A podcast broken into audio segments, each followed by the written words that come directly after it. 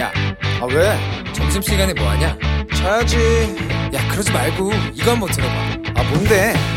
지금 당장 라디오를 켜봐 나른한 오후 깨울 시사 토크쇼 모두가 즐길 수 있고 함께하는 시간 유쾌하고도 신나는 시사 토크쇼 오태훈의 시사본부.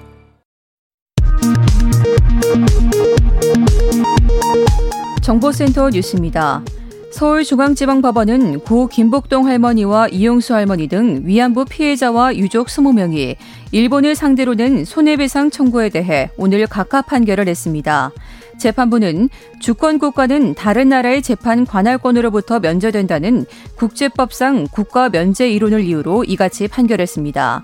여기에 대해 일본 정부는 한국 법원의 일본군 위안부 피해자 패소 판결에 대해 당연한 결과라는 입장을 밝혔습니다.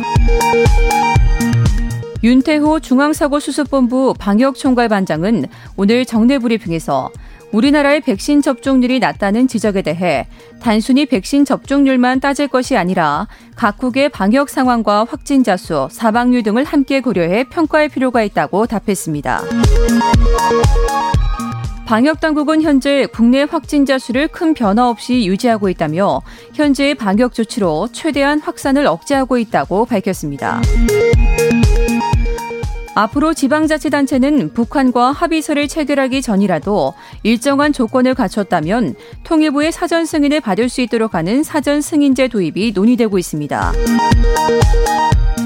국내 청소년 10명 중 6명꼴로 결혼을 꼭 하지 않아도 되며 결혼해도 자녀가 반드시 필요하진 않다고 생각하는 것으로 나타났습니다.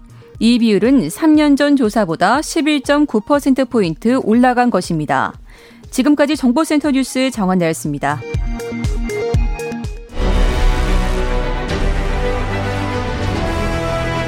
김철민의 본부 뉴스.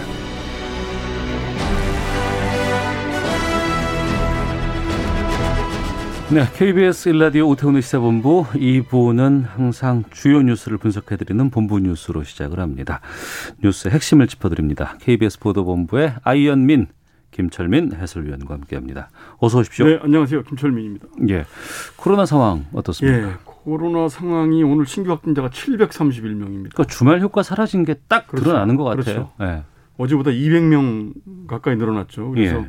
뭐 일주일 만에 지금 700명대로 이제 늘어난 거죠. 그러니까 주말 효과가 말씀하신 대로 사라지면서 바로 이제 그 700명 넘어섰고 음, 좀 심각한 것이 뭐 이제 특정 지역이나 특정 시설, 특정 집단에서 발생하고 있는 게 아니고 네, 좀 전국에 걸쳐서 산발적으로 계속 잠복 감염에 의한 그 발, 이제 박- 확진자들이 나오고 있기 때문에 방역 당국이 대응하기가 아주 굉장히 까다로운 이런 음. 상황입니다. 그래서 예. 지금 방역 당국이 관련돼서 언급이 있었는데 지금 당장 사회적 거리두기를 뭐 올린다거나 그다음에 다중이용 시설 영업 제한 시간을 단축한다거나 뭐 이, 이럴 상황은 일단 아니다. 방역 역량을 지금 총동원해서 대응하고 있고 어 그래서 당장 뭐 방역 수칙을 강화할 그런 상황은 일단 아니지만 네, 그 감염자 확산 추세를 뭐 이번 주까지는 뭐 신중하게 지켜보면서 어 주말쯤에 결정하겠다 일단 이렇게 예, 얘기를 했습니다. 네. 어, 지금 신도시에 청약 하고자 하는 분들 많이 계시는데 예, 그렇죠. 일정이 나왔죠? 그러니까 이사 공급 대책 후속 그 조치가 이제 오늘 확정 발표됐습니다. 그래서 그 국토교통부가 그 신도시 사전 청약 물량 에서 이제 대상지가 어디고 공급 물량이 어딘지 그런 세부 절차를 오늘 발표를 했습니다. 그래서 어 지금 이제 사전 청약이란 게 이제 그 입주자 모집 공고 나기 전에 음. 미리 이제 청약을 받아서 청약 대기 수요를 이제 해소를 하자는 취- 취지에서 하는 건데 네. 그래서 이제 오는 7월부터 네 차례에 걸쳐서 12월까지 사전 청약 3만 호를 받겠다 이렇게 얘기를 했습니다. 그래서 음.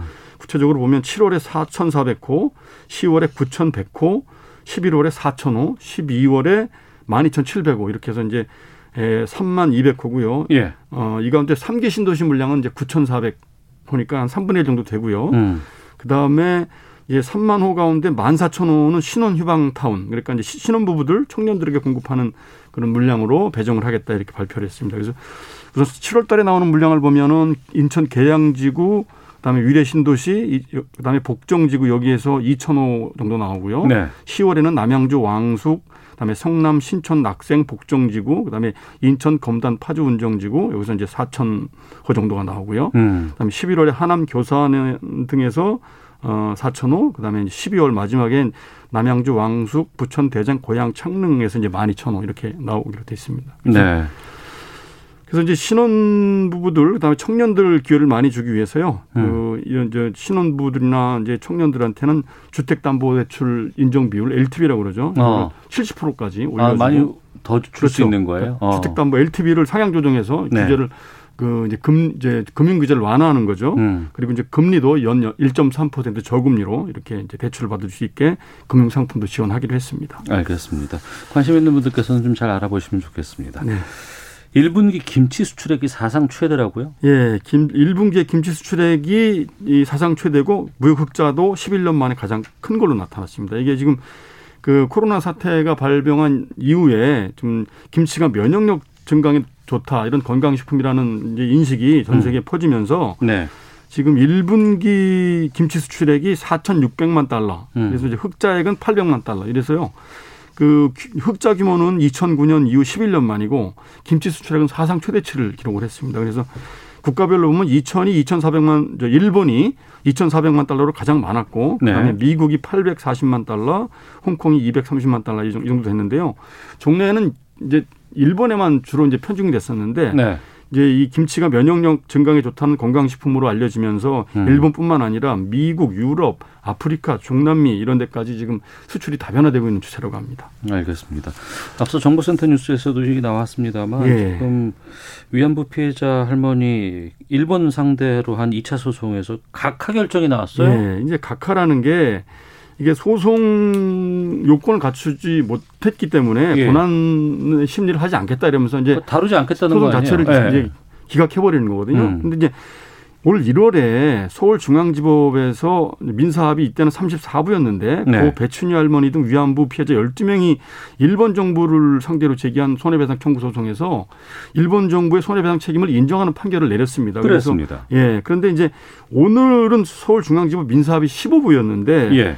그 이제 그, 그, 고 곽예남, 김복동 할머니, 그다음에 이용수 할머니 등 위안부 피해자하고 유족 이 20명이 일본 정도 정부를 상대로 똑같은 내용의 음. 손해배상 청구 소송을 제기를 했는데 이걸 각하해 버린 거죠. 그래서 그 이유가 뭐냐면 네. 국가 면제 규정을 적용해야 된다. 어. 그러니까 그 한 주권 국가가 저 행한 행위는 네. 다른 나라의 재판권으로 관할할 수가 있는 게 아니다. 음. 그래서 이제 국가 면제 규정을 적용을 해야 된다 이렇게 밝혔는데 그 근거로 네. 2차 대전 이후에 독일을 상대로 유럽 여러 나라에서 피해자들이 이제 소송을 어 이제 손해배상 소송을 제기를 했는데 음. 바로 이 국가 면제 규정을 이유로 해서 다 각하가 됐다. 네. 그렇기 때문에 이 국가 면제에 대해서 예외를 인정하면은 외교적 충돌이 불가피하다. 이건 1월 판결과는 다른 내용 아니에요? 그럼 다른 결과 아니에요? 그러면? 완전히 정반대 결과가 나온 거죠. 어. 그래서 이제 일 1차 판 1차 1월 달에 있었던 1차 소송에서는 일본 정부의 그, 그 이제 손해배상 책임을 인정을 했는데 네. 이번에 제기된 이제 다른 피해자들이 제기한 2차 소송에서는 일본 정부를 상대로 손해배상 소송을 제기할 수 없다 이렇게 결정을 한 거죠. 음. 그래서 그 구- 이제 구체적으로 각하 이유에 대해서 그 이제 어, 얘기를 하기를 이 이제 2015년에 박근혜, 박근혜 정부에서 있었던 그 위안부 합의에 대해서 얘기를 했는데 네. 이게 외교적인 요건을 구비하고 있고 권리 구제 성격을 갖고 있다. 그래서 음. 합의 과정에서 피해자들 의견을 수렴하지 않는 등 내용과 절차에 문제가 있지만 네. 이런 사정만으로 재량권을 일탈하고 남용했다고 보기 어렵다. 그래서 이, 이, 이 결정도 그 박근혜 정부에서 이런 위안부 합의에 대해서도 정당하다는 내용으로 이제 이렇게 판단을 내린 겁니다. 그래서 어. 그 위안부 피해자들의 문제 해결은 법원에서 해결할 게 아니라 외교적인 교섭을 통해서 이루어져야 된다 이렇게 이제 얘기를 했습니다. 그러니까 이제 이런 판결이 나오니까 그 이제 오늘 마침 그, 그 소송을 제기했던 이용수 할머니가 그 법정에 나왔는데요. 판결 직후에 너무 황당하다. 이 참 국제사법재판소로 가는 수밖에는 없는 거 아니냐 이렇게 하고 법원을 떠났고요. 음. 그리고 이제 또 그 위안부 관련 시민단체인 정의기억연대도 기자회견을 열었는데 도저히 이 판결을 납득할 수가 없다. 네. 이 이미 그 2015년 한일 위안부 합의는 헌법재판소에서도 법적인 권리 절차가 될 수 없다고 명시를 했는데 네. 그 헌- 헌법재판소 결정에도 반하는 판결이다. 헌재 판정에도 반하는 판결이 그렇죠. 나왔다. 그래서 이게 인권의 최후 보루가 돼, 돼야 될 재판부가 예. 역사에 굉장히 부끄러운 판결을 내린 걸로 기록이 될 것이다 이러면서 굉장히 강도 높게 비판을 했습니다. 그래서 음. 이 1차 재판하고 2차 재판에서 정반대 지금 결론이 내려져서 예. 앞으로 사회적인 논란이 커질 걸로 이렇게 예상이 되고 있습니다. 서울중앙지법 민사합의 15부에서 결정했네요. 예. 1, 차 재판은 34부 였고요. 아, 예. 알겠습니다. 여기까지 듣도록 하겠습니다. 예. 아, 이 내용은 좀 저희가 다음에도 한번 다뤄봐야 되겠습니다. 자, KBS 보도본부의 김철민 해설위원과 함께했습니다. 고맙습니다. 네, 고맙습니다.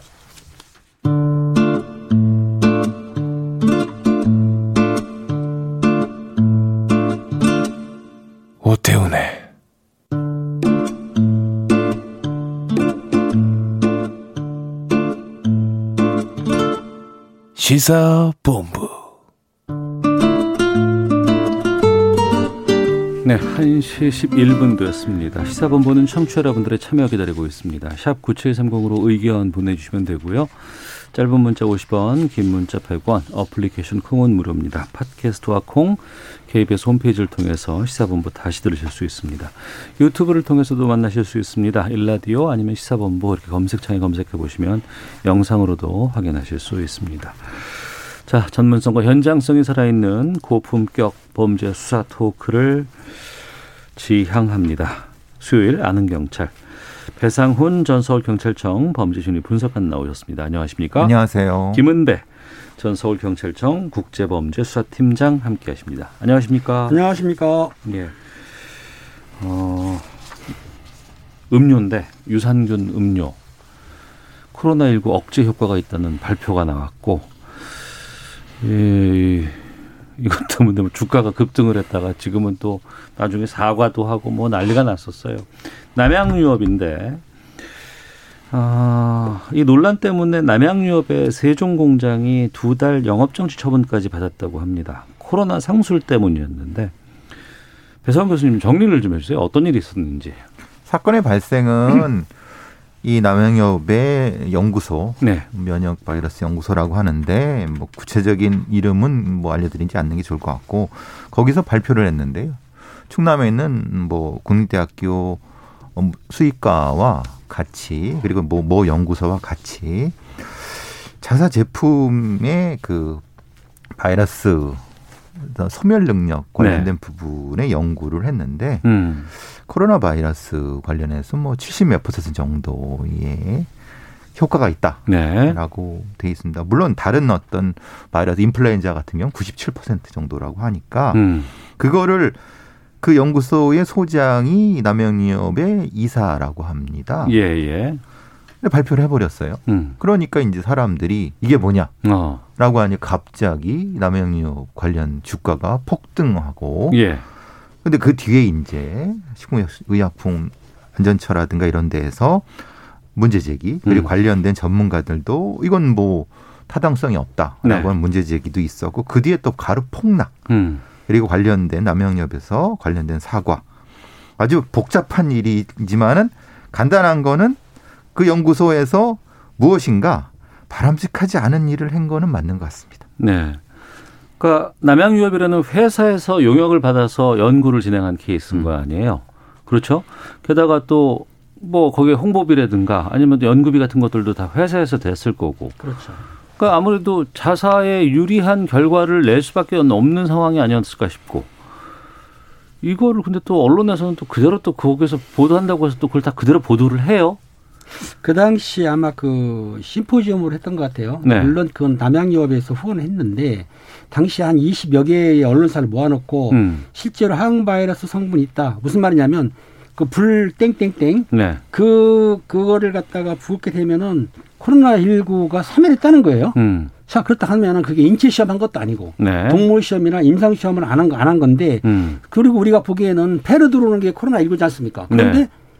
남양유업 제품 목으로 마시는, 마시는 거잖아요. 예, 음료잖아요. 그게 없는 거야. 예, 예. 그게 거기 섞인다는 이유도 없고 어. 그렇기 때문에 그거를 이제 시약청에서 문제를 삼아가지고 여기에 이제 조사를 했고 아- 말다시피 아까 세종 뭐 공장에 대해서 2개월 정지 처벌을 했는데 그건 네. 이의신청을 할 거예요. 틀림없이 청문도 할 거고 음. 하지만 그 내용을 본 사람들이 주식을 사는 바람에 폭등하게 된 거예요. 사실은 어. 그게 문제였던 거죠. 그러다 어. 보니까 시각청에서는 아마 자본시장법도 아마 위반으로 고발했을 거요. 이런 식으로 음. 하다 보니까 남양유업의 주가가 당시에 38만 원까지 올랐다가 네. 32만 8천 원 떨어졌고 음. 저도 주식을 하고 있는데 오늘 보니까 33만 원대로 됐더라고요.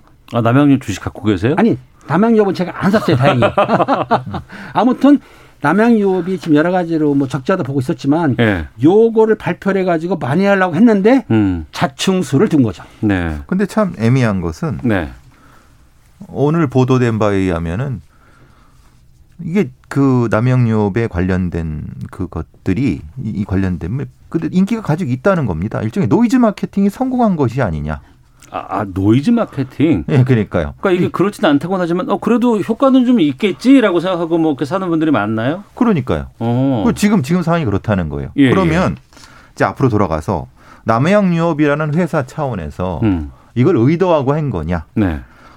어쨌든 남영유업의 용역을 받 돈을 받아서 한 어떤 연구 결과를 발표라고 하지만 음. 실제로 전문가들의 대다수는 네. 말도 안 되는 발표를 음. 그러니까 흔히 말하는 임상 시험을 한 것도 아니고 네. 사람을 대상한 것도 아니고 실험실 수준에서 아주 음. 기초적인 것만을 했는데 네. 그걸 어떻게 효과가 있다고 할 수 있느냐? 그러니까 말 그대로 효과는 있지만 음. 그게 쓸 수 있는 건 다른 문제인데 그렇죠. 예. 그럼 회사 차원에서 개입이 있었느냐? 음. 아니면 다른 어떤 어떤 모종의 작전 세력이 있었느냐 이 부분이 전혀 밝혀지지 않은 상태에서 지금 아까 앵커께서 말씀하신 것처럼 그래도 뭐 효과는 있겠지. 그 오늘 상태는 그겁니다. 지금 뭐 품기 품절까지는 아니라 하더라도 그러니까 많이 팔린다는 예, 거죠. 예, 그겁니다. 이 해프닝이 벌어지고 나서 나서도 예 지금 어. 오늘까지도 예. 그 주가는 다시 그러니까. 네. 돌아섰지만은 어. 그러니까 이게 보, 보죠. 지금 식약처에서 식품 표시 광고법 위반으로 이제 영업정지 처분 내렸고 이제 또 주식 관련해서도 이게 허위 공시라든가 이런 부분들에 대한 조사가 좀 들어갈 것 같고 그 외에 다른 법적인 문제들 처벌들이 좀 있어야 되지 않을까 문제가 되는 건 어떤 것들을 생각할 아? 지금 지금 그 시청자 오해하시는 부분은 시약처에서 한 거는 행정처분이에요. 이게 요거 그 식- 지금 말씀드린 식품 표시 광고법 위반으로 그거를 고발하게 되면 처벌이 셉니다. 음. 그게 그러니까 간단히 얘기해서 질병 예방 목적인 것처럼 했을 경우에는 네. 그 8조 1항에 해당되는 거는 10년 이하 신형이나 1억 원 이하 벌금을 때릴 수는 있어요. 음. 그 이제 호황이 저 호가 있습니다. 1호, 4호, 5호가 해당이 됐는데 네. 그 내용 보면 거짓 광고 표시라든지 음. 소유자 기만 표시 이건 4호, 5호인데 1호 해당되면은 아까 말한 대로 10년 이하 신형이나 1억 원 이하 벌금. 2호일 경우에는 5년이나 5천만 원 이하 벌금이기 때문에 세요. 이걸 적용을 지금 아직 안 했어요. 음. 이거는 시학기에서는 행정처분만 한 거고 예, 예. 수사기관에서는 조사를 해가지고 어. 요 혐의가 인정될 경우에는 이걸 기소를 할 겁니다. 아, 이보다 더한 것들이 계속해서 수가 있죠. 있다. 단지 그게 이제 고의성이 있다든지 어. 알면서 일부를 했다 그러면 경영진이든 책임을 져야 되는데 교수님 음. 말 맞다나 작전 세력이 개입할 수도 있고 네. 요거는 이제 조사하게 되면은 실체가 드러날 것 같아요. 근데 어. 문제는 핵심이 여기 있습니다. 지금 팀장님 말씀하신 거에 그럼 누가 처벌받냐 이 말입니다. 예. 사장이 처벌받을까요? 어. 그럼 소유주는 누굽니까? 연구소가 처- 처벌받은 건지 아니면은 오너가 처벌받는 건지. 예, 오너는 처벌 안 받겠죠. 우리는 그 관련성에 대한 음. 걸 추적해야 되니까. 음. 그럼 사장이나 이사는 처벌 받을 수도 있지만 음. 지리한 법정 공방이 있을 겁니다. 예. 고의성 부분도 따져야 돼요. 음. 그럼 아까 팀장님 말씀하신 건 최고 형량입니다. 예, 예. 실제로 그렇게 받은 적이 우리나라에 있을까요? 음. 그 상당히 미약한 처벌 이 정도밖에 안 되는데 실제로는 이 주가 조작이 그러니까 주가 때문에 조작이라고 표현할 수 없죠. 저 때문에 상당한 수가 먹고 튀었다. 음. 라고 하면은 그게 대해 책임 누가 질 것인가? 네. 그러니까 지금 우리가 알고 있는 이, 이, 이 사단이 벌어졌지만은 누가 얼마만큼 이득을 보고 손해를 받는지에 대한 것도 모르고 실제로 남양엽에 누군가가 처벌받는다고 하는 부분도 명확치 않은 겁니다. 네. 법적으로는 분명히 이 문제가 있는데 음. 실제 수사 들어가고 재판 들어가는 서 실제 처벌은 저는 다를 거라고 봅니다. 예. 불매운동 뭐 번지곤 있다고는 하지만 정작 이 앞서 말씀하셨던 이 제품은 지금 거의 품귀 현상까지 오고 있다는 이 아이러니가 지금 등장하고 있는 것 같은데 이 남양유업이 그동안 좀 구설에 오른 게 상당히 많이 있었어요. 물량 밀어내기 갑질 때문에도 한번 크게 당한 적이 있었고 게다가 이제 오너 손녀 무슨 뭐 마약 사건 같은 것들도 계속 지금 나오고 있는데 이렇게 사건 사고가 많은 기업이 또 있나 싶기도 하고요.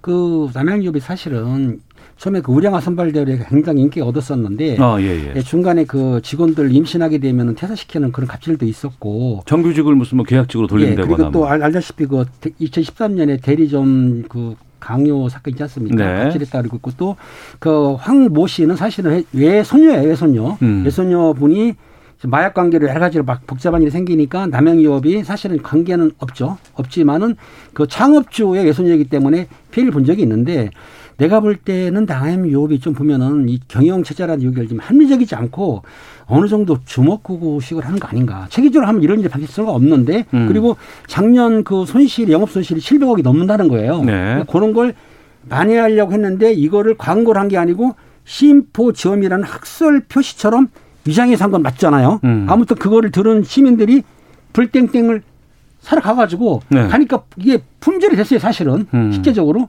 그러니까 주가도 오르고 그런데 이제 시학체에서 반발하고 문제가 되니까 폭락을 했던 거죠. 네. 지금 상태는 그겁니다.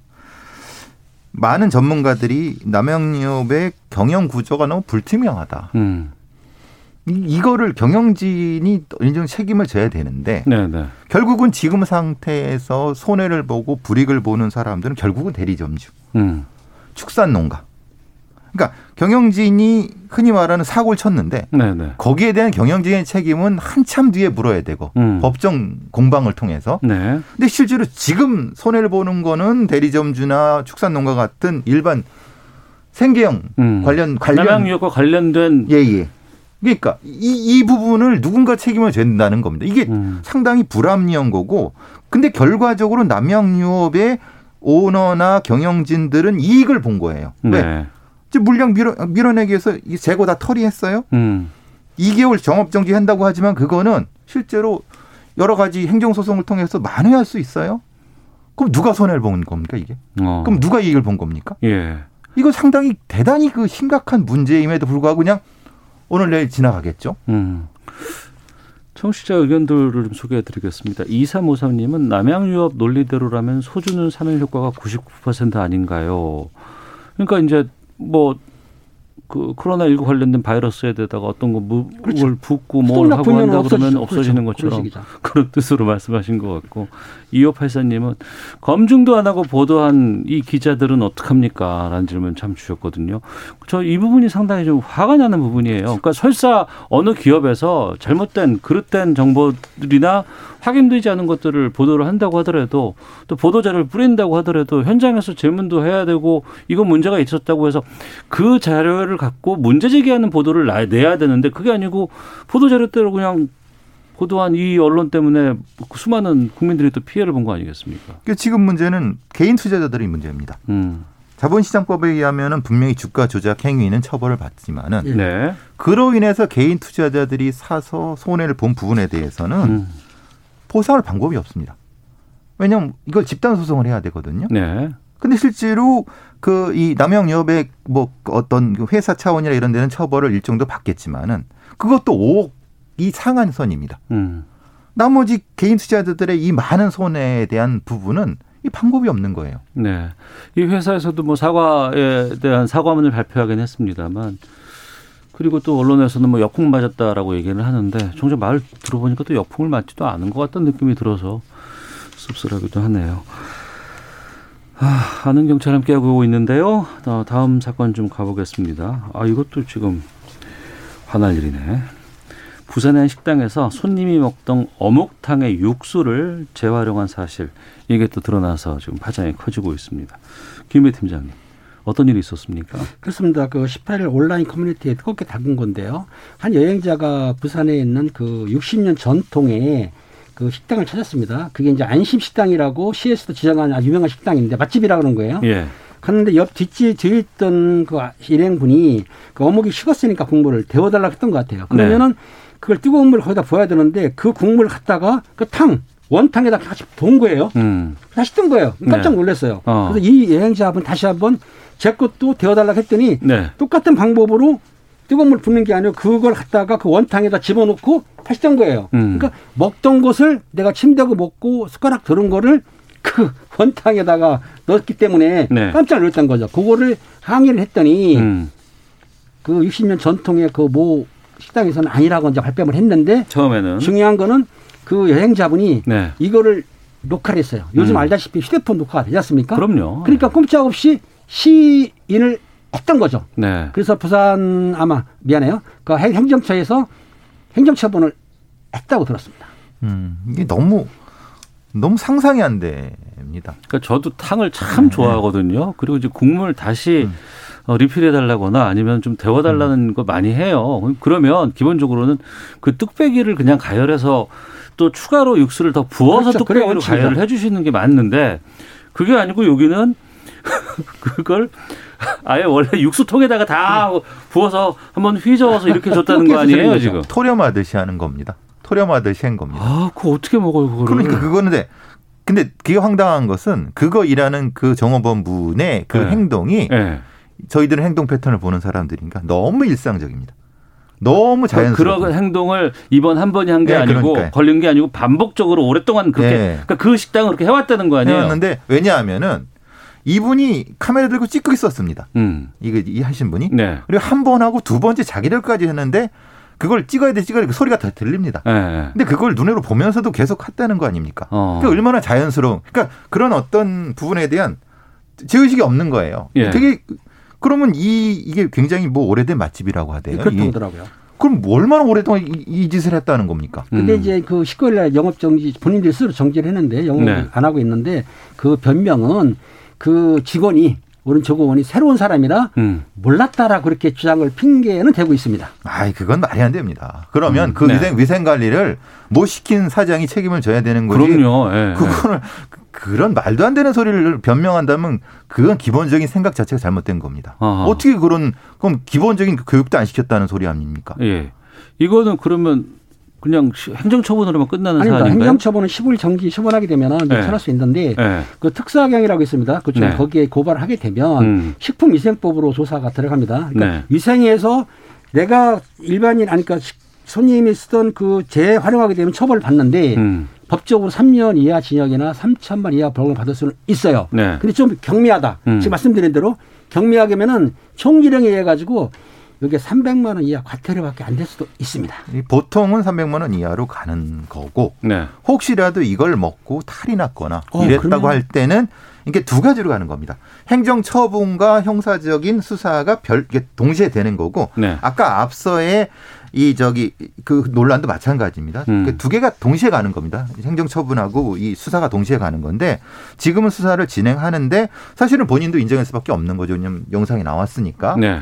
문제의 핵심은 그 다음입니다. 이게 요 한 번이냐, 음. 과거에도 누적되었느냐, 네. 이게 수사의 포인트입니다. 음. 게다가 이게 만약에 앞으로 장사 안 될 거 아니에요? 이게 워낙 유명해졌으니까. 그러면 문 좀 닫았다가 다른 곳에서 그냥 상호 바꿔서 다시 영업한다거나 또 이럴 수도 있는 거 아니에요? 대표자 바꾸고 그렇죠. 상호 바꾸겠죠. 네. 예. 바지 사장 안 치고 또 이렇게 할 수도 있는 늘. 해왔던 방식이죠, 사실은 이거. 아 근데 다른 건 모르겠는데 먹는 거 갖고 이러지 마십시다 진짜. 이게 지금 코로나 지- 상황이 아닙니까? 네, 네. 이게 이게 흔히 말 우리가 왜 거리두기를 합니까?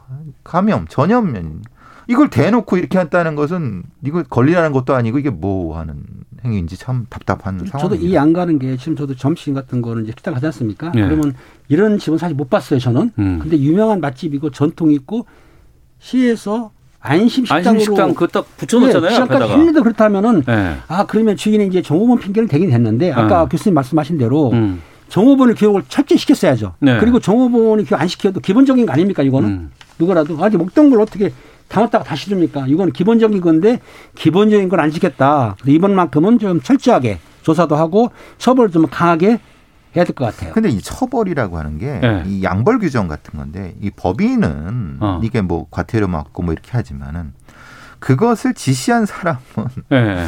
처벌이 거의 없다는 겁니다. 아 식당 주인에 대한 처벌은 없을 수 있다. 그렇죠. 있어봤자 벌금 얼마밖에 안 되는데 네. 그러니까 반복되는 거죠. 아. 그러니까 이 법 자체가 식품위생법이라든가 이런 부분이 말 그대로 이제 생계형 범죄라고 해서 그런 이제 일반의 자유형을 안 하는데 네, 네. 문제는 이게 대단히 많은 사람들한테 피해갈 수 있는 상황이라는 것 정도라고 하면은 음. 우리 법원이나 아니면 그 검찰에서도 좀 전향적으로 생각해야 된다. 그래야죠. 예. 예. 지금 상태로는 사실 이것을 막을 이걸 그냥 이렇게 제어하기는 너무 쉽, 쉽지 않다라는 거. 그 첨부하자면은 지금 행위했던 분, 그 종업원은 당사자니까 처벌을 받고 지금 말씀하신 대표자도 이 법은 양벌 규정이거든요. 음. 그러니까 행위자도 처벌하지만 대표자도 같이 처벌할 수가 있습니다. 네. 하지만 엄벌에 처해야 된다라는 거는 많은 국민들께서 동의할 것 같고 그래야 이게 근절이 되지.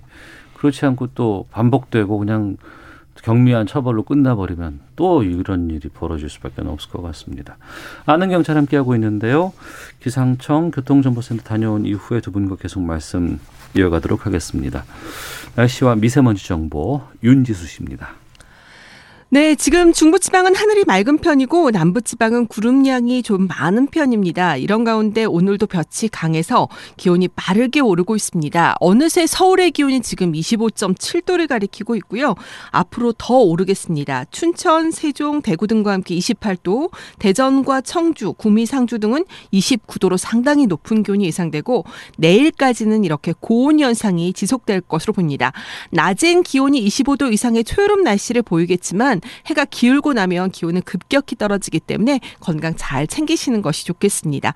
점차 구름량이 많아지겠고요. 내일은 전국이 대체로 흐리고 모레 금요일 새벽부터 낮 사이 전라권과 제주도 지방은 비 예보가 있습니다. 나머지 지역들도 빗방울이 떨어질 가능성이 높은 상태입니다.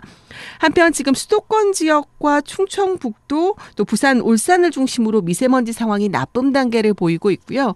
그보다도 또 오존 상황도 상당히 나쁜 상태를 보이고 있습니다. 경기 남부 지역, 전라남도 지역은 오늘 매우 나쁨 단계가 예상되는데 이미 오존 주의보가 내려진 곳도 있습니다. 경기 남부 지역과 충청북도 충주 또 경상북도의 상주, 울산의 울주군, 전라남도 순천 지역인데요. 이 지역에서는 오존량이 급격히 증가한 만큼 호흡기와 눈의 피로가 상당할 것으로 보입니다. 잘 관리하시는 것이 좋겠습니다. 지금 서울 기온은 25.7도입니다. 지금까지 미세먼지와 대기 상황이었습니다. 다음은 이 시각 교통 상황 알아보겠습니다. KBS 교통정보센터의 정현정 씨입니다. 네, 점심시간이 지나면서 나른하실 텐데요. 사고는 언제 어디서든 일어날 수 있으니까요. 졸리시다면 충분한 휴식을 취하시고 다시 출발하시는 게 좋겠습니다. 현재 도로 위에 돌발 구간 많습니다. 환감 부근 갓길에서는 대형 화물차 사고가 나서 처리하고 있습니다. 여파로 뒤쪽으로 밀리고 있고요. 양재 부근 1, 2차로에서는 버스 사고가 있어서 처리하고 있습니다. 뒤쪽으로 금토분기점에서 양재 나들목까지 2km 구간 정체입니다. 더 가서 양재에서 반포까지 까지 밀리고 있고요. 반대 부산 방향은 오산 부근 5차로에서 승용차가 고장나서 처리하고 있습니다.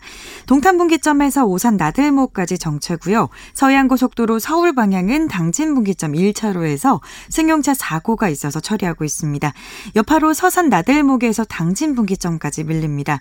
더 가서 서평택 부근 1, 2차로에서는 철제로 낙하물이 떨어져 있습니다. 미리 차로 변경하셔야겠고요. 서울 시내는 내부 순환도로 성수 분기점 쪽으로 홍지문 터널 입구 2차로에서 사고 소식이 있습니다. 아직 처리가 안 된 상태라서 조심하셔야겠습니다. KBS 교통정보센터에서 정현정이었습니다.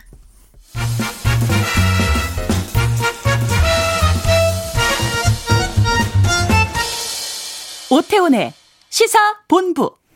네, 시사본부 아는 경찰 들어왔습니다. 배상훈, 김은배 두 분과 함께 말씀 나누고 있습니다. 이것도 커뮤니티에서 아주 뜨거운 이슈로 지금 떠오르고 있어서 또 여기저기서 또 많은 그 계속 이어지는 것들이 있어서 좀 다뤄보겠습니다. 주차장 두 칸을 차지한 벤츠 차량의 사진이 여론의 문매를 맡고 있는데요. 회성 교수님. 예. 이게 주차장을 주차 주차를 잘못했다. 그냥 차 그 선에 걸쳐서 주차했다. 이걸 넘어서서 메모가 또 논란이었다면서요? 네. 그걸 뭐 경차 두 개. 음. 그죠? 제가 제가 경차라서 제가 이, 이 이런 검도 분노합니다. 네. 어, 그러니까 그 뒤에 써놓은 겁니다. 음. 말하자면 손대지면 손대면 뭐뭐 죽인다. 뭐 손해배상 청구하겠다. 그리고 전화해라. 뭐 음. 이런 식으로. 예. 글쎄 어떻게 보면 되게 협박이기도 하고. 음. 그래서 이제 그걸 찍은 찍어서 커뮤니티 에 올려서 사람들이 많이 공분했던. 네. 이거를 어떻게 처, 처벌할 수 없느냐. 음. 그런데 현실에서는 네. 이 관리하는 분들, 주차 관리하는 이런 분들이 겁이 나서 사실 좀 손을 못 대거든요. 네, 네. 그런 것들 때문에 더더욱 논란이 되는 것 같습니다. 주차 공간이 우리나라가 넓지 않잖아요. 그리고 그렇죠. 항상 부족할 수도 있고 그럴 때 또 상대방의 차를 배려하기도 음. 하고 내 차를 보호하기 위해서라도 칼같이 옆에다가 탁 붙여서 되는 분들도 참 많아요. 꼼꼼하게 되는 분들. 근데 그런 분들이 있는가 하면 또 어떤 분들은 그냥 나만 빨리 대놓고 나가면 된다. 옆에 누가 주차를 하고 말건 관심 없는 분들도 계시는데 이런 입주민들의 차량을 방해하는 그런 상대방의 주차 이 행위에 대해서 처벌하거나 조치를 취할 수 있는 방법이 없어요? 지금 그 실제적으로 그 아파트라든지 이런 데는 부설 주차장이지 않습니까? 네. 그 개인 소유를 보기 때문에 거기에 대해서 차를 그 선을 두 개 밟았다 하더라도 실제적으로 법적으로 처벌하는 규정은 없는데요. 음. 사실상 교수님 말한 대로 이 차는 벤츠 A 클래스 220이라는 거예요. 한 4천만 원 가지고 제가 알고 있습니다. 네. 그 차가 소중한지는 몰라도 두 차, 두 개 차선을 물었어요. 음. 그런데 문거에 대해서 도덕적으로는 좀 문제가 될지 모르지만 네. 법적으로 처벌하기 힘들고 또 아까 그 썼다는 내용이 제 차에 손대면 죽을 줄 아세요. 음. 그리고 손해배상 10배를 청구합니다. 네.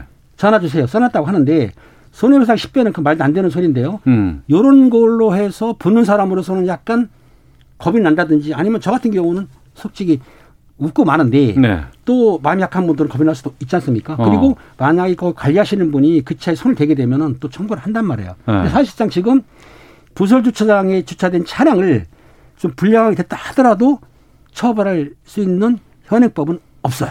음, 보통 이제 이런 경우가 지금 이 차량도 그런데 이 차량의 차주가 아마 옆, 옆 건물인가 근처 건물에 중고차 매매하시는 사람이라고 그렇게 얘기가 나와 나오고 있대요. 아, 이 건물에 관계된 분이 아니고 예, 전혀 관련이 없는 분이라면 여기 입주민도 아니고 그렇답니까? 근데 이제 이 사람은 그 옆에 있는 중고차 매매에 있는 그 그걸 하는 사람인데 네. 그이 지하 주차장을 자기 쓰- 쓴 거죠. 음. 쓰면서 이제 어 그러니까 이제 뭔가 문제가 되고 이러니까 뭐그 전에도 뭔 일이 있었겠죠. 그러니까 이런 메모를 한 건데 사실 뭐 완전히 도덕이 없는 거죠. 근데 근데 문제 현실적으로 법적으로는 이 지하 주차장의 법상 여러 가지 문제상 어떻게 할 수 있는 방법이 없다. 음. 그걸 알고 있는 사람이 아니겠느냐라고 네. 추정하는 겁니다.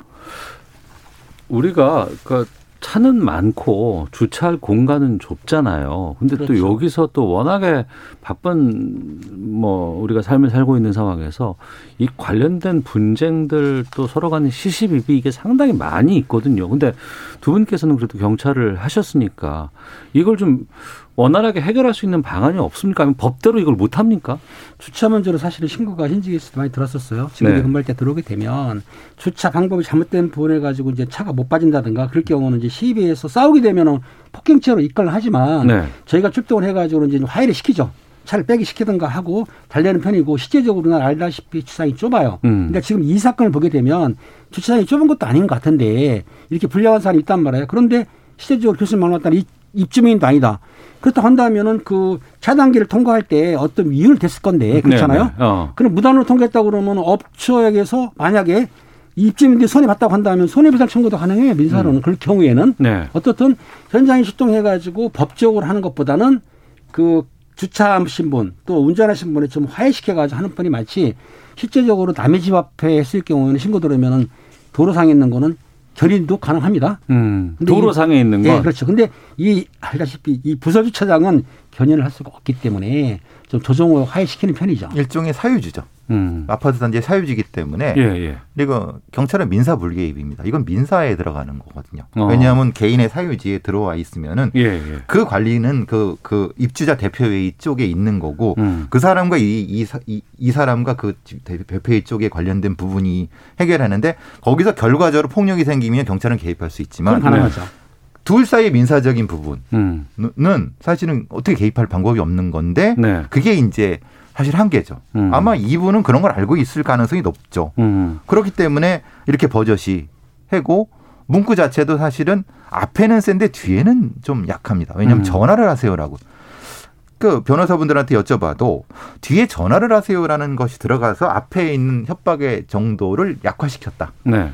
그러니까 이것은 무엇인가 음. 의도한 것이 아니냐 이런 얘기도 한- 하는 거죠. 이게 특정인한테 만약에 특정인에게 저한테나 대놓고 죽여버린다 했다 그러면 협박은 됩니다. 네. 되는데 이건 지금 메모를 써놨단 말이에요. 음. 근데 보는 사람 입장에서 볼 때 이걸 강력한 공포심이나 해프심을 느꼈느냐.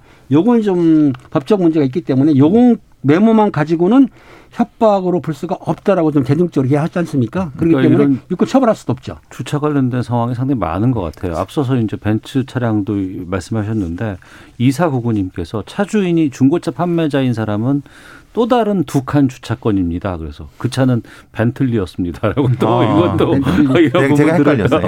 예. 얘기를 해주시는데 그만큼 또 보면은 이게 상대방과 관계가 되는 거잖아요. 내 차 내가 마음대로 되겠다는데 누가 남- 뭐 뭐라고 안 해요. 근데 그게 아니고 함께 쓰는 공간에다가 함부로 차를 대고 다른 사람에게 피해를 줄 수 있기 때문에 여기에 대해서 사람들이 분노하는 거고 또 여기에 대해서 문제 제기를 하려고 하고 저 사람이 잘못한 건 맞는데 도덕적으로 문제가 있는 건 맞는데 그걸 해결할 수 있는 게 없고 그럼 저런 사람들은 편하게 그냥 마음대로 되고 오히려 지킨 사람들은 더 바보가 되고 그래서 일반적으로 도로에서는 도로교통 방해하게 되면 처벌할 수는 있지만 네. 부설주차장법을 개정을 해서 음. 이렇게 불량하게 차된 사람들을 처벌할 규정을 내야겠죠. 네. 음, 근데 이제 문제는 그거죠.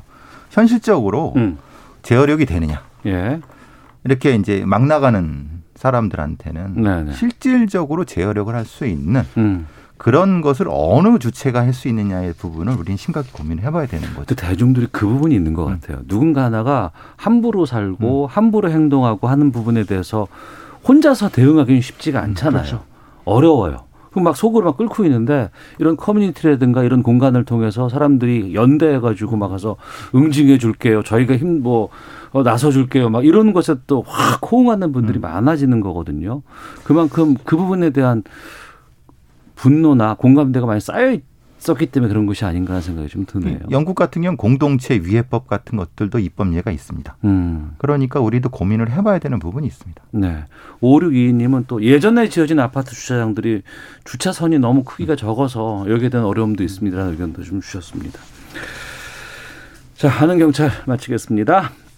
김은배 전 서울경찰청 국제범죄수사팀장, 배상훈 전 서울경찰청 범죄 심리 분석. 아, 두 분 이게 호칭이 너무 길어가지고 이게 마치도록 하겠습니다. 줄이세요.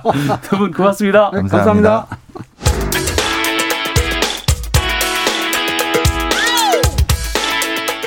오태훈의 시사본부는 여러분의 소중한 의견을 기다립니다. 짧은 문자 50원, 긴 문자 100원의 정보 이용료가 되는 샵 9730, 우물정 9730번으로 문자 보내주십시오. KBS 라디오 앱 콩은 무료입니다. KBS 라디오 오태훈의 시사본부. 지금 여러분은 대한민국 라디오 유일의 점심 시사 프로그램을 듣고 계십니다. 네, 우리 사회 다양한 이슈를 가감없이 정리해보는 시간입니다. 김성환의 뉴스 쏘다. 반도체 문제가 전 세계적으로 뜨겁습니다. 이 공급망 주도권을 주려는 미국, 또 여기에 대해서 그렇게 할 수 없다. 중국, 이 사이의 갈등이 날이 갈수록 격화되고 있고, 이런 가운데 또 반도체 강국이라고 하는 우리나라의 선택도 상당히 좀 영향을 어, 끼칠 수밖에 없는 상황입니다. 오늘 뉴스 소다에서 미중 간의 반도체 분쟁이 우리 정부 또 기업에는 어떤 영향을 미칠지 또 이후의 파장은 어떨지 좀 살펴보도록 하겠습니다. KBS 1라디오 시사야 진행자 시사평론가 김성환 씨와 함께합니다. 어서 오십시오. 네, 안녕하세요. 예. 근데 먼저 반도체가 지금 엄청나게 부족한 건 맞아요? 음, 네, 좀 부족한 건 맞습니다. 좀 부족한 거예요? 많이 부족한 거예요? 어, 많이 부족하죠. 그러니까 어. 공급 부족 사태가 벌어져서 자동차 완성차 업계에서 네. 차를 조립하지 못하고 있다 이런 얘기까지 나오는 거니까요. 어. 어, 그러니까 특히 이제 자동차에 사용하는 반도체 이건 또 다르거든요. 그러니까 일반 우리가 컴퓨터에서 사용하는 반도체라든가 저 가전제품에 사용하는 반도체가 있고 네.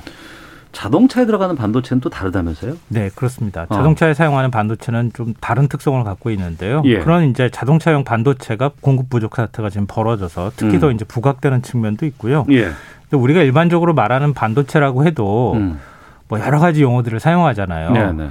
그러니까 우리가 어, 디램이라고 하는 음. 메모리 반도체가 있고요. 네. 근데 이거는 우리나 우리나라가 뭐 SK 하이닉스하고 삼성전자가 전 세계 시장을 거의 다 뭐 주름 잡고 있다, 있다고 해도 과언이 아니고요. 메모리 비- 반도체에서는. 예, 비메모리가 우리가 좀 약했다. 음. 그래서 비메모리 쪽에 네. 어, 시스템 반도체를 설계하고 음. 또 반도체를 생산하는 쪽에 뭐 현재 굉장히 많은 투자를 하고 있는 상황이고요. 네. 근데 자동차 반도체 같은 경우에는 이 그동안에 이제 그 일반적으로 사용하는 반도체하고 좀 달랐기 때문에 시장이 음. 상대적으로 크지 않았던 거죠. 값도 아, 별로 안 비싸다면서요? 네, 그래서 삼성이나 SK나 이런 큰 이제 반도체 기업들이 생산을 주력으로 하지는 않았던 거예요. 음.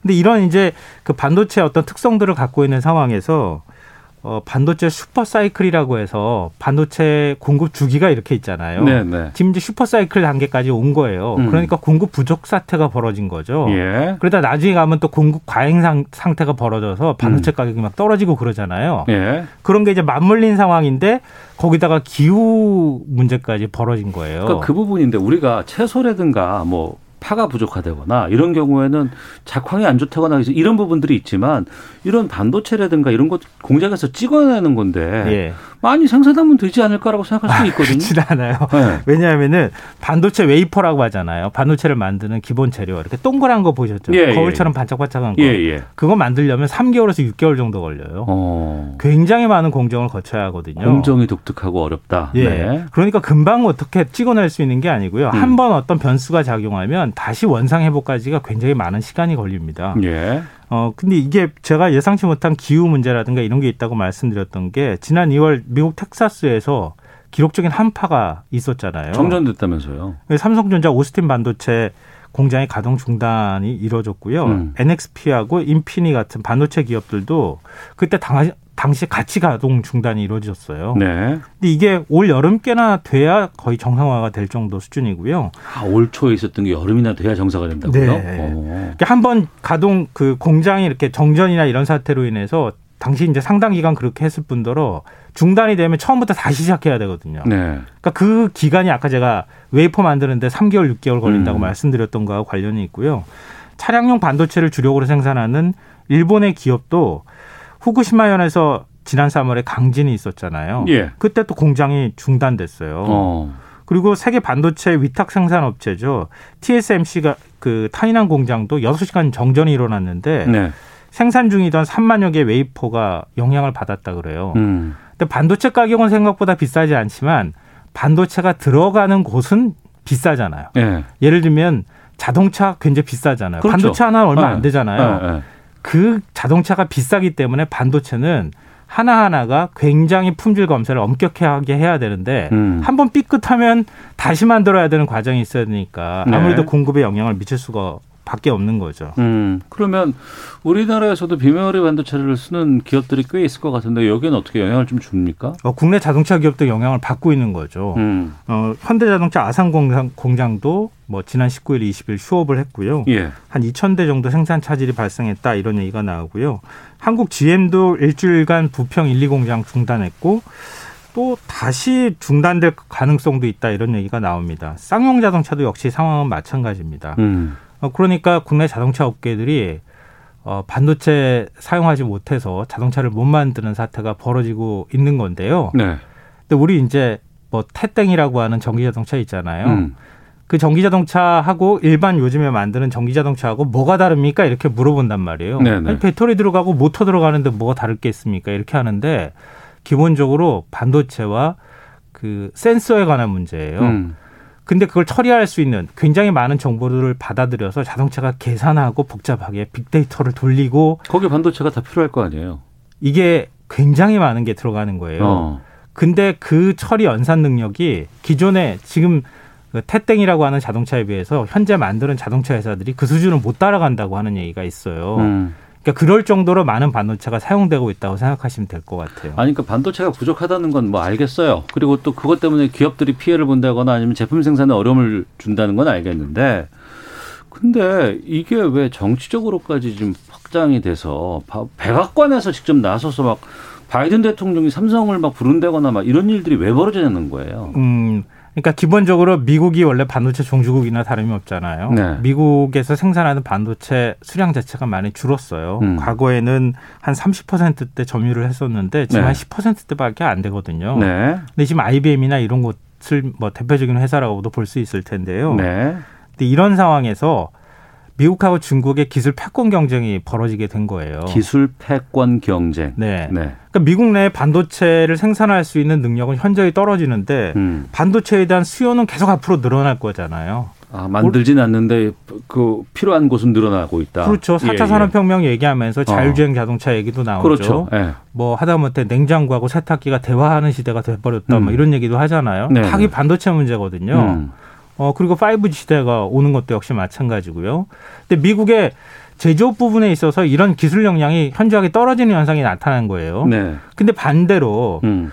어 중국의 기술은 눈부시게 지금 성장하고 있는 상황이거든요. 중국의 기술력이 예전하고 달라요, 지금은. 아, 그럼요. 네. 특히 이제 4차 산업혁명과 관련되는 분야에 있어서 중국의 기술력은 굉장히 앞서가거나 아니면은 지금 막상막하로 따라오는 상황이거든요. 음. 이거 그대로 방치하다가는 중국한테 패권 넘겨주게 생겼다. 네. 그러니까 미국 내에서 반도체나 이런 생산할 수 있는 능력, 기술들을 중국으로 유출하지 않도록 네. 해야 되겠다. 음. 이제 이런 게 있고요. 또 하나는 중국이 지적재산권을 잘 인정하지 않으려고 해요. 그렇죠. 미국이 예, 갖고 예. 있는 거. 예, 예. 그 지적재산권이 중국 쪽으로 유출돼서 어. 미국이 버금가는 국가로 성장하는 것을 막아야겠다. 아. 이런 다급함도 사실 있는 거예요. 반도체 관련해서 한번 제도권 안으로 들어오게 돼, 돼버리면 더 이상 제어할 수 있는 방법도 없고 예. 그러니까 파웨이 수출도 못하게 하고 막 다 막았던 거 아닙니까? 안보에까지 영향을 준다는 건 왜 그런 거예요?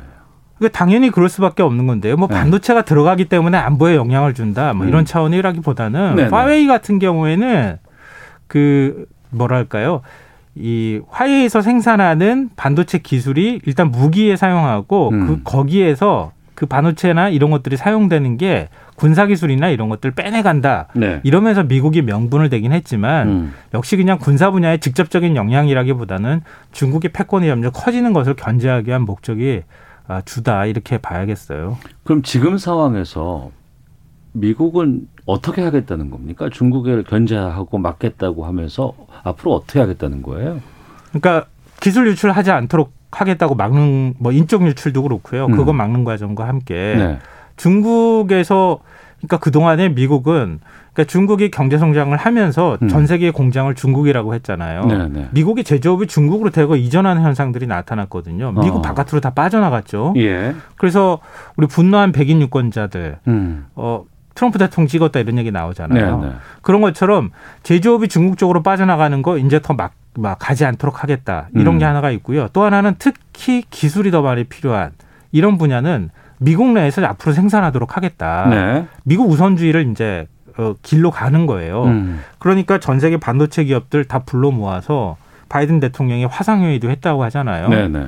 그러니까 어제 이것은 그 어제의 인프라 를 수리하는 게 아니라 오늘의 인프라를 구축할 필요가 있다. 음. 이러면서 지금의 투자를 그러니까 기업들이 대거 미국에다 투자를 해달라 이렇게 요청하고 있는 상황입니다. 네. 그래서 삼성전자 같은 경우에는 한 50조 규모, 아, 저 5조 규모의 투자를 한다, 뭐 이런 얘기도 나오고 그래요. 그러면 우리나라도 그렇고 우리 기업도 그렇고 미국과의 관계도 상당히 중요하고 또 중국은 또 우리에게 엄청난 시장이잖아요. 어떤 길을 가야 될 거예요, 이게? 어, 굉장히 어려운 문제인데요. 사실 뭐 안보의 차원 이런 차원에서도 우리가 미국하고 중국 사이에서 어떤 외교를 펼칠 것이냐 음. 이거 갈등을 하고 있는 상황이잖아요. 예, 예.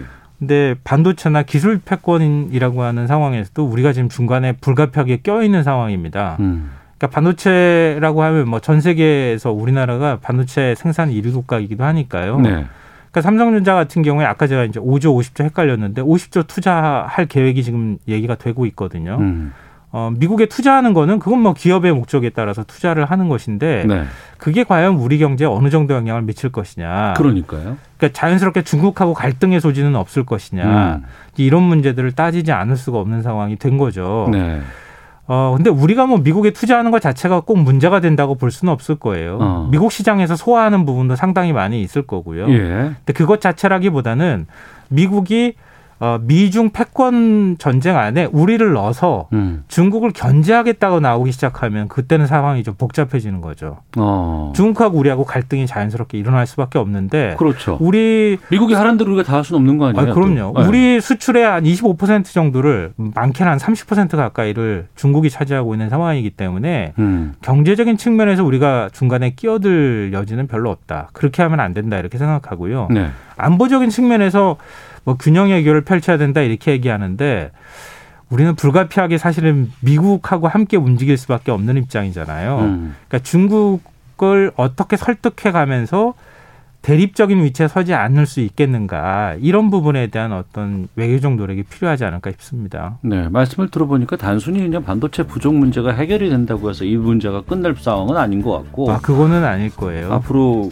계속해서 이 부분은 좀 우리에게는 호재가 될지 아니면 악재가 될지에 대한 기로에서 좀 우리가 고민하게 되지 않을까 좀 우려가 됩니다.